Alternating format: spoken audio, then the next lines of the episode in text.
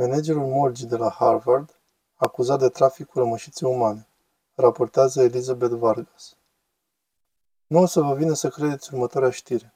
O scenă șocantă și macabră a fost descoperită în această seară conform procurorilor federali.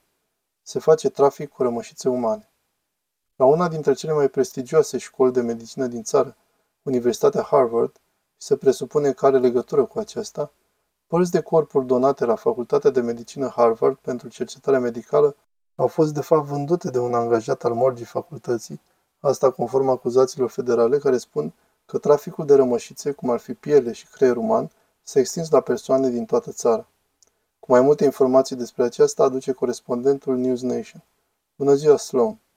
Sloan Glass. Bun găsit, Elizabeth. Îți mulțumesc. Aceste victime s-au oferit voluntar ca rămășițele lor să fie folosite pentru avansul științei și să educe o viitoare generație de medici. Acum familiile lor află că rămășițele celor dragi lor au fost disecate, furate și vândute din motive pe care doar ni le putem imagina. A început la Harvard. Procurorii federali susțin într-un dosar penal întortocheat, care datează din 2018, existența unei rețele naționale prin care oamenii cumpărau și vindeau rămășițe umane furate de la Facultatea de Medicină Harvard și de la Morga din Arkansas.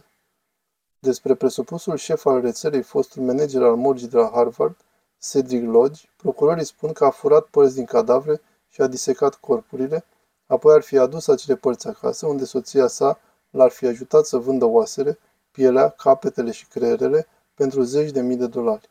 Plățile pentru transporturi au fost urmărite pe memourile de la PayPal, precum cap numărul 7 și creiere. Rechizitorul spune că uneori Lodge a permis cumpărătorilor să vină direct la morgă și să aleagă ce părți doreau. Unul dintre acești presupuși cumpărători este identificat ca fiind Katrina McLean, proprietarea unui magazin numit Cat's Creepy Creations din Massachusetts.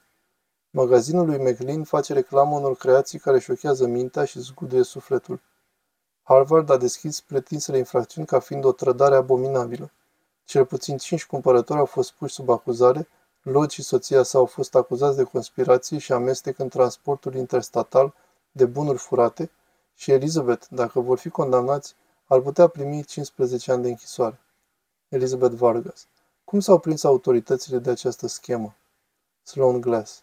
Proprietarea magazinului de creații înfiorătoare, ale cărei fotografii tocmai le-ați văzut, revindea părți și, potrivit procurorilor, unul dintre oamenii cărora femeia respectivă le-a revândut a postat pe rețelele de socializare reclame la vânzări de rămășițe umane și asta a pus ancheta în mișcare, conducând investigatorii la șapte suspecți. Vă mulțumim pentru atenție.